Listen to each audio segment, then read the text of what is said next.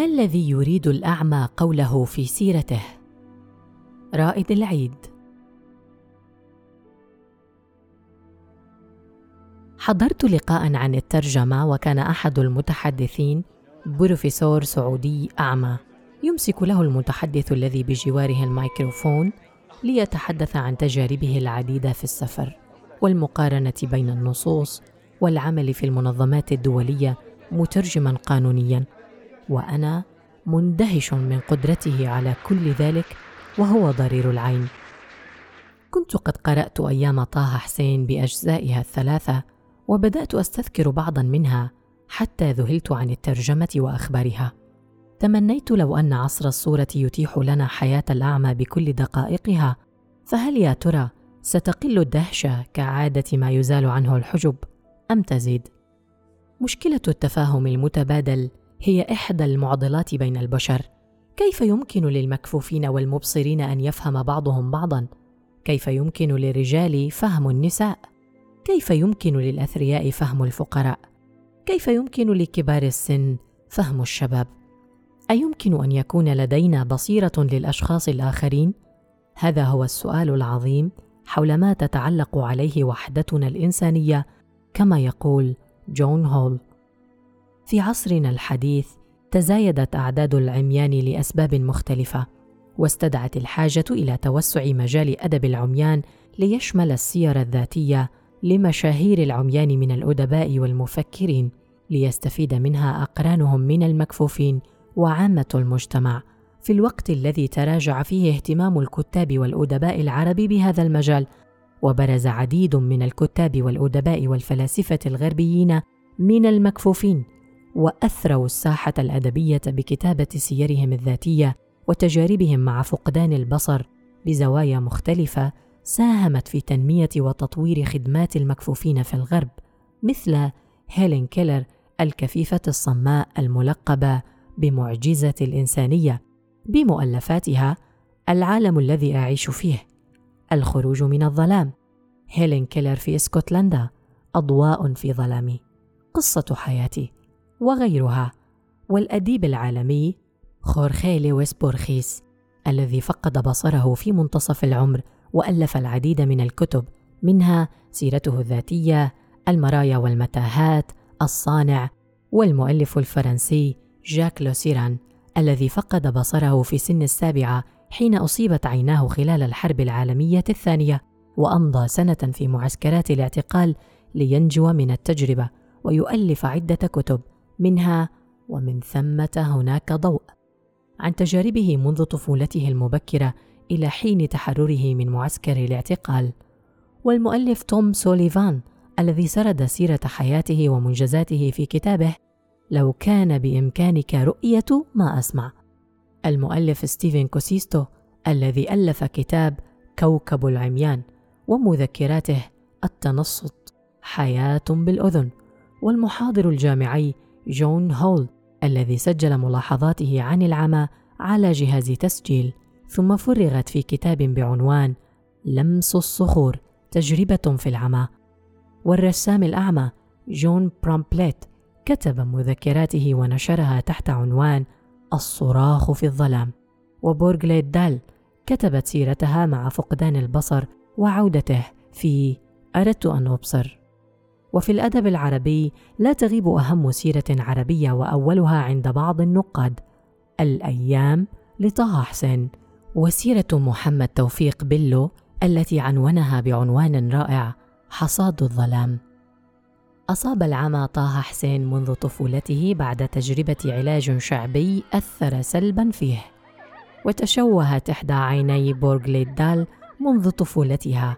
وكانت عينها الأخرى تضعف رؤيتها بشكل متدرج حتى فقدته تماما في أواخر حياتها واستعادته بعد عملية جراحية.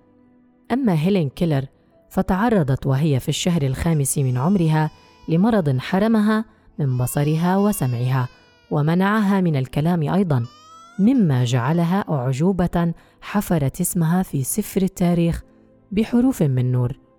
كتبت هيلين بيد معلمتها ثمانية عشر كتابا ترجمت إلى العديد من اللغات حتى نالت جائزة نوبل في الآداب لعام 1979 ميلادياً. وكتب طه حسين بيد زوجته وطلابه الكثير من الكتب والدراسات حتى أخذ الدكتوراه من السوربون وصار وزيرا للمعارف المصرية. وسطرت بورغ دال بيدها الكثير من الأوراق البحثية والنضالية للمرأة أهلتها لتكون محاضرة جامعية لتكتب أخيرا سيرتها الملهمة التي نتحدث عنها هنا. محمد توفيق بلو أصيبت عينه في شبابه وبدأت في التخلي عن قدرتها على الإبصار تدريجيا مع إهمال منه في البحث عن علاج لها أملا في الشفاء الرباني وانهماكا في عمله كمضيف جوي. حتى أثر ذلك في حياته الأسرية والمهنية وأحيل للتقاعد المبكر مما سبب له صدمة نفسية كادت تقضي على طموحاته لولا علو همته وسعة أفقه. وبإعلان فوز فكرته التي قدمها للخطوط بعدة جوائز عالمية اشتعل حماسه للانطلاق من جديد لمقاومة اليأس والإحباط فتابع سيره في الظلام الذي كان يتفاقم يوما بعد يوم حتى أصبح أشبه بليل لا يدرك صبحه.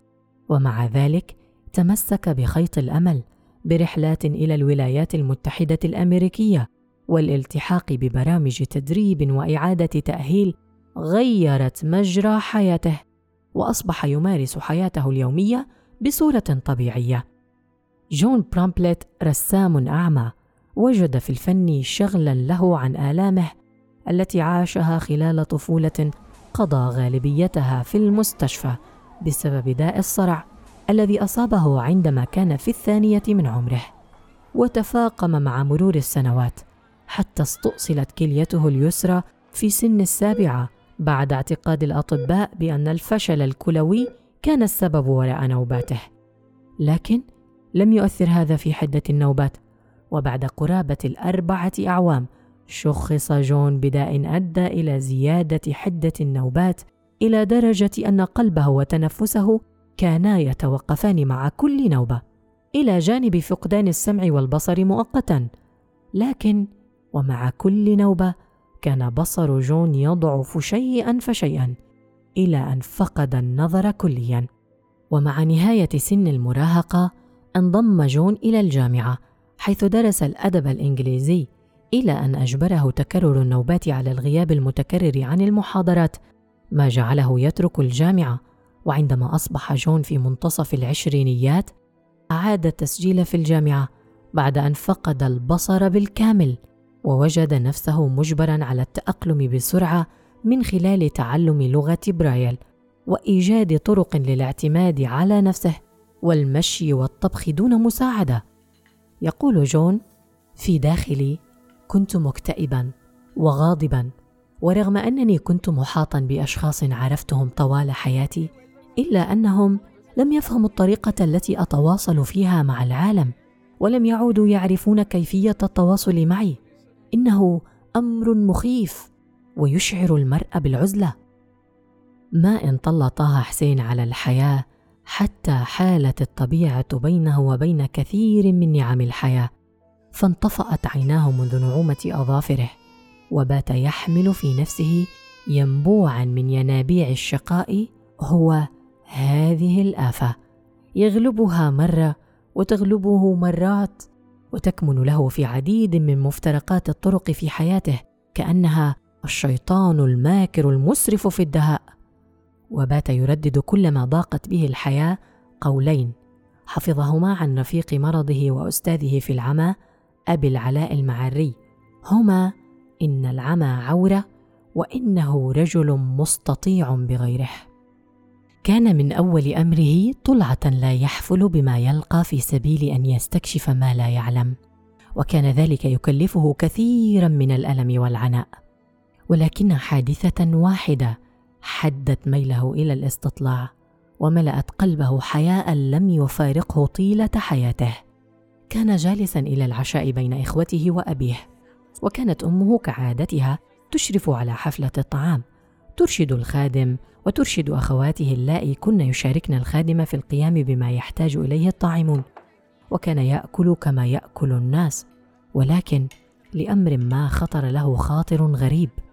ما الذي يقع لو أنه أخذ اللقمة بكلتا يديه بدل أن يأخذها كعادته بيد واحدة؟ وما الذي يمنعه من هذه التجربة؟ لا شيء. واذا فقد أخذ اللقمة بكلتا يديه وغمسها من الطبق المشترك ثم رفعها إلى فمه. فأما إخوته فأغرقوا في الضحك وأما أمه فأجهشت بالبكاء. وأما أبوه فقال بصوت هادئ حزين ما هكذا تؤخذ اللقمة يا بني؟ فلم يعرف كيف قضى ليلته. يتعاطف الإنسان مع من يشاركه أحزانه وآلامه أكثر من تعاطفه مع من يشاركه أفراحه وإنجازاته.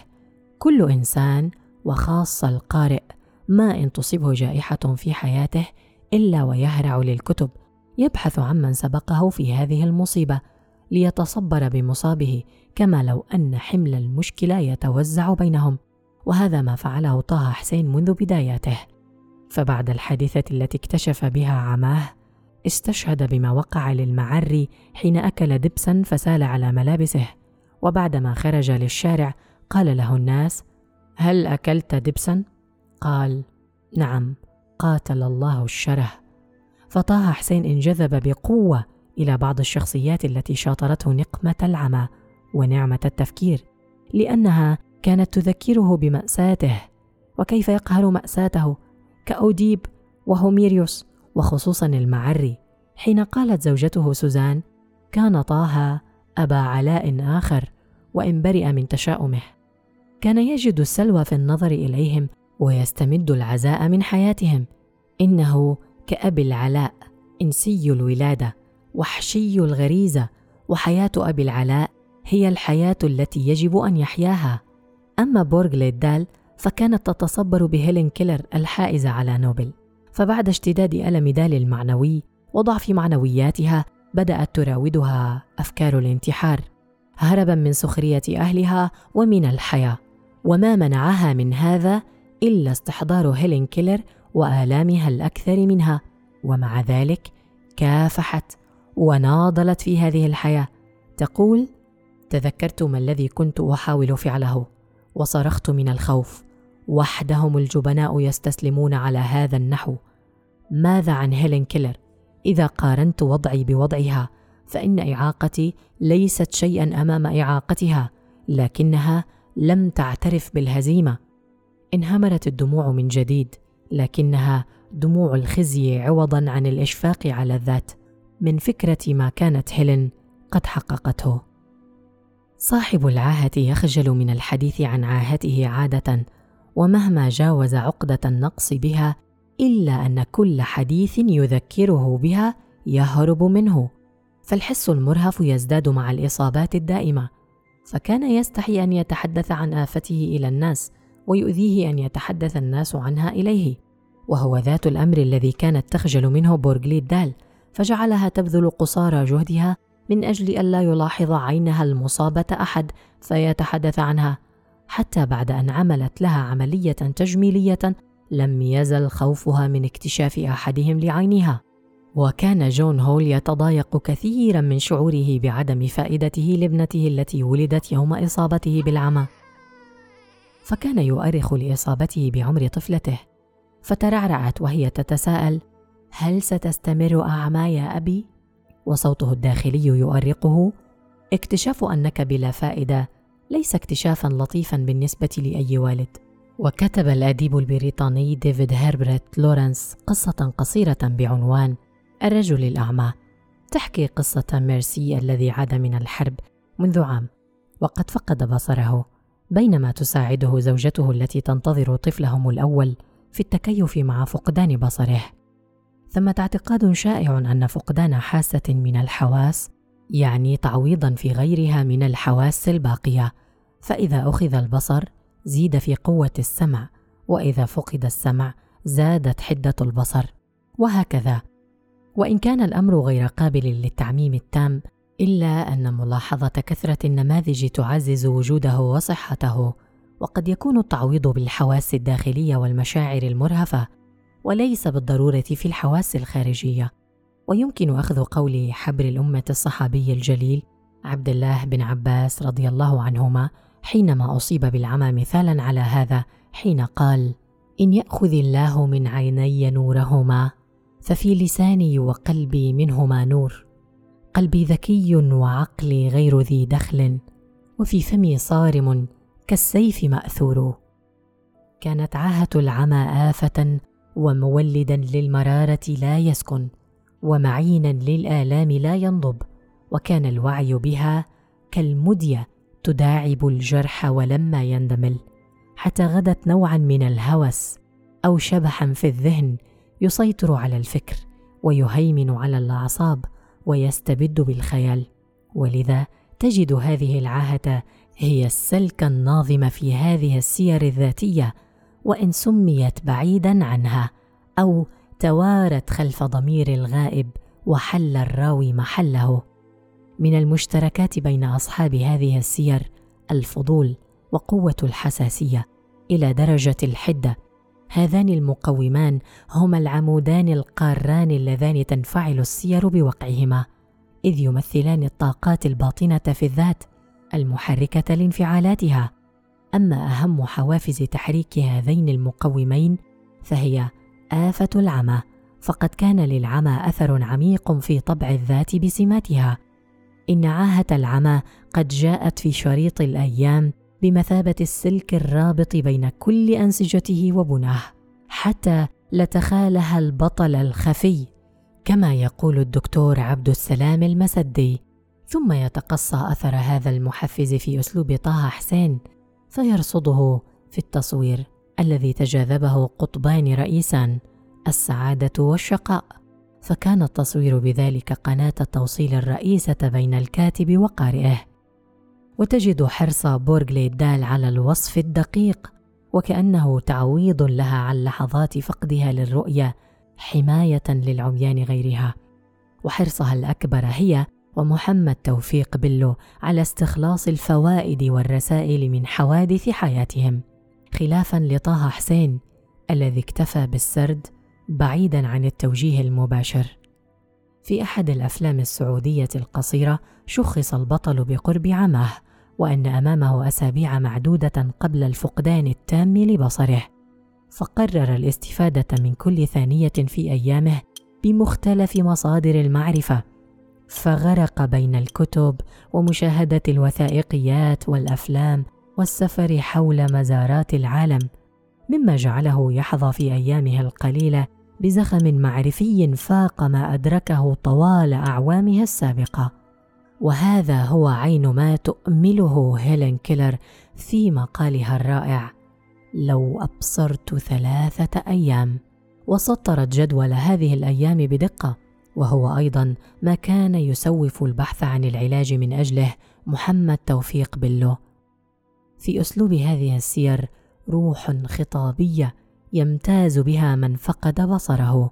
ومن أسباب التكرار في سيرة طه حسين أنه كان يملي مقالاته كما يملي دروسه في الجامعة وإن فقده لبصره جعله لا يستطيع أن يتعرف على وجوه طلابه مقدار فهمهم لدروسه مما يضطره إلى الإعادة لفظا ومعنى. وهذا ما كان يعاني منه الأديب المصري أحمد أمين لأنه لم يعتد على العمى والإملاء. فكثير من المعاني التفصيلية تأتي وأنا أكتب لا وأنا أفكر قبل أن أكتب. ولهذا لما أصبت في عيني ونهاني الأطباء عن الكتابة زمان صعب علي الإملاء ولم أجد من غزارة المعاني ما كنت أجد عند مزاولة الكتابة بنفسي. فقدان الرؤيه يضعف أثر المرئيات في نفس الشخص ولا تصبح الكلمة الواحدة تغني في استحضار الصورة المقصودة إلى الذهن بالسرعة والقوة الكافيتين. فلا يسعه إلى الإسهاب في محاولة للإحاطة بالمراد واستقصاء المطلوب. ولهذا تجد حرص طه حسين وبورغلي دال على الوصف الدقيق الذي قد يصعب على الرائين أن يتقنوه. والسمع الحاسة المفضلة للأعمى تزداد دقة مع ازدياد رهافة حسه بل تصبح تجارب السمع المتجاهلة في السابق أكثر متعة وجمالا في الوقت الحالي. وخير معين لتمرين الأذن على التقاط الأصوات من حولك هي الكتب التي تحكي قصص العميان.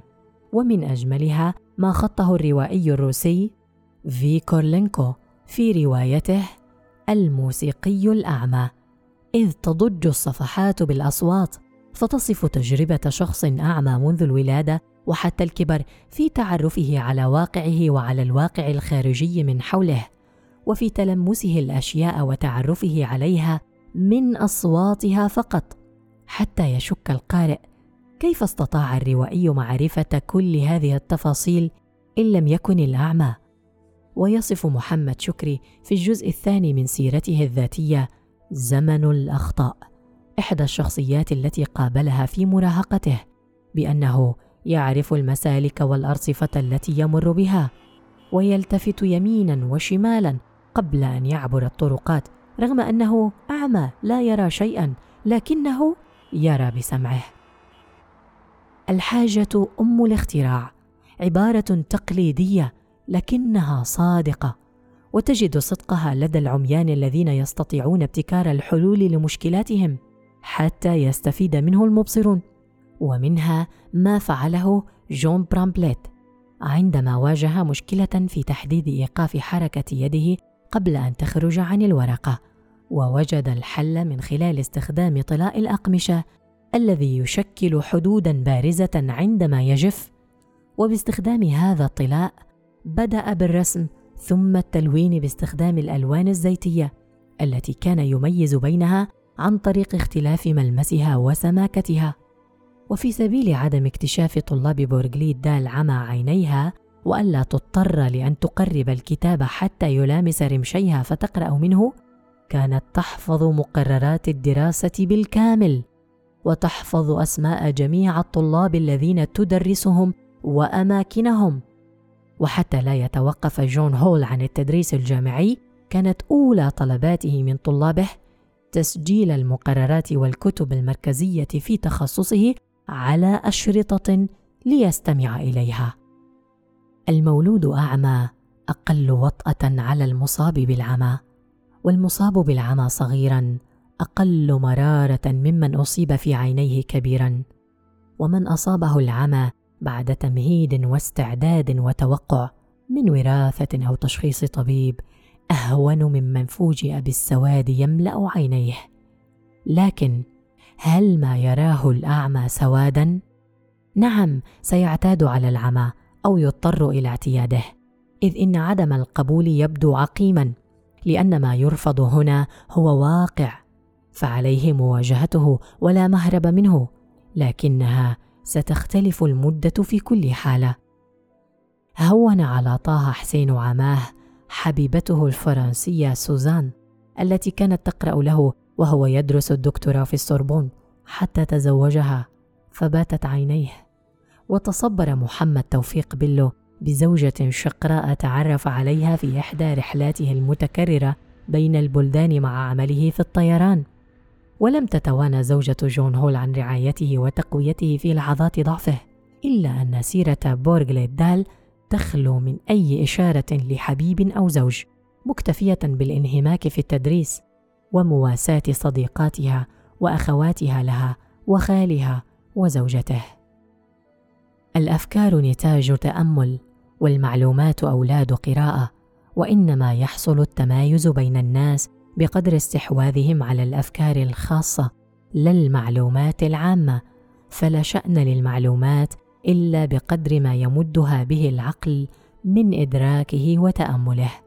وقليل من العلم مع تأمل وتفهم خير من كثير لا يقلبه المرء على صفائح عقله وتأمله. وانغلاق المدخلات المرئية يزيد من الوقت المتاح للمعالجة العقلية للمدخلات السابقة لدرجة أن جون هول يشعر بأن عقله يكاد ينفجر بالأفكار الجديدة والآفاق الجديدة المتولدة من زيادة الروابط في ذهنه بين الأشياء المتنوعة التي قرأها وتعلمها طوال حياته مما يعطيه وضوحا أكبر وحماسا أكثر وأكثر مغامرة وثقة فكريا من أي وقت سابق في حياته. والذي أسعفه كما يقول وكان من حسن حظه في هذا هو وجود نواة مركزية ومدخلات كثيرة مكنته من إعادة خلق حياة حولها ولعل هذه النقطة تفسر جرأة العميان في طرح أفكارهم ومخالفتهم للسائد في مجتمعاتهم. وطه حسين خير مثال. رسالة العميان لخصتها هيلين كيلر في مقالتها المشار إليها سابقا بقولها استفيدوا من عيونكم كما لو كنتم مهددين غدا بفقد هذه النعمة وإن النصح نفسه ينبغي تطبيقه على سائر الحواس الأخرى. استمعوا إلى الصوت الجميل كما لو كنتم غدا ستصابون بالصمم. المسوا كل ما يستحق منكم اللمس. تنسموا أريج الزهور وعبير العطور. تذوقوا لذة كل طعام سائغ لذيذ تتناولونه كما لو أنكم ستفقدون غدا حاستي الشم والذوق. تمتعوا بكل حاسة من حواسكم. استمتعوا بكل اللذائذ. وانعموا بكل مظاهر الجمال التي تتفتح أمامكم في هذه الدنيا بشتى الأشكال ومختلف الطرائق التي تتقدم إليكم بها الطبيعة الخلابة. وختم جون هول مذكراته بقوله لاستكمال إنسانيتنا يحتاج المكفوفون والمبصرون إلى بعضهم.